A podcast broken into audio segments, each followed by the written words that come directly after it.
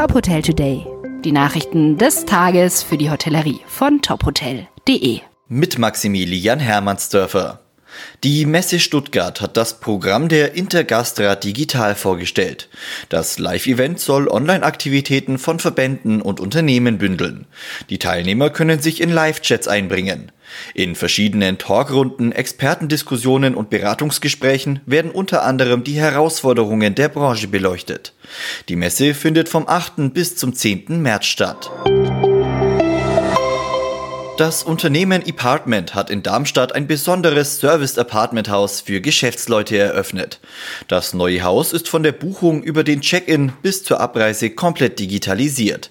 Zur Verfügung stehen 180 Apartments, jedes ausgestattet mit Highspeed-WLAN, Arbeitsbereich und abgetrenntem Wohn-, Küchen- und Schlafbereich.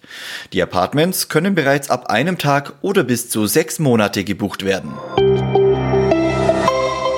Die Gewerkschaft Nahrung Genuss Gaststätten hat erneut ein Mindestkurzarbeitergeld von 1200 Euro gefordert.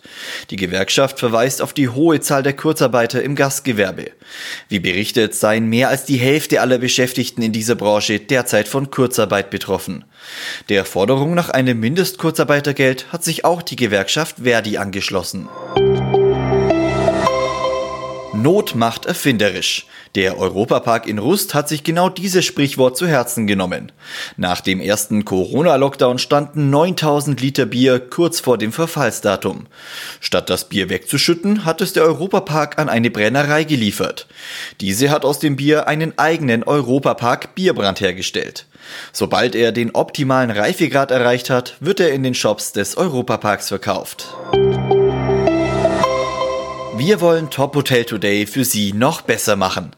Was wünschen Sie sich von unserem Podcast? Schicken Sie uns gerne Ihr Feedback über www.tophotel.de slash today.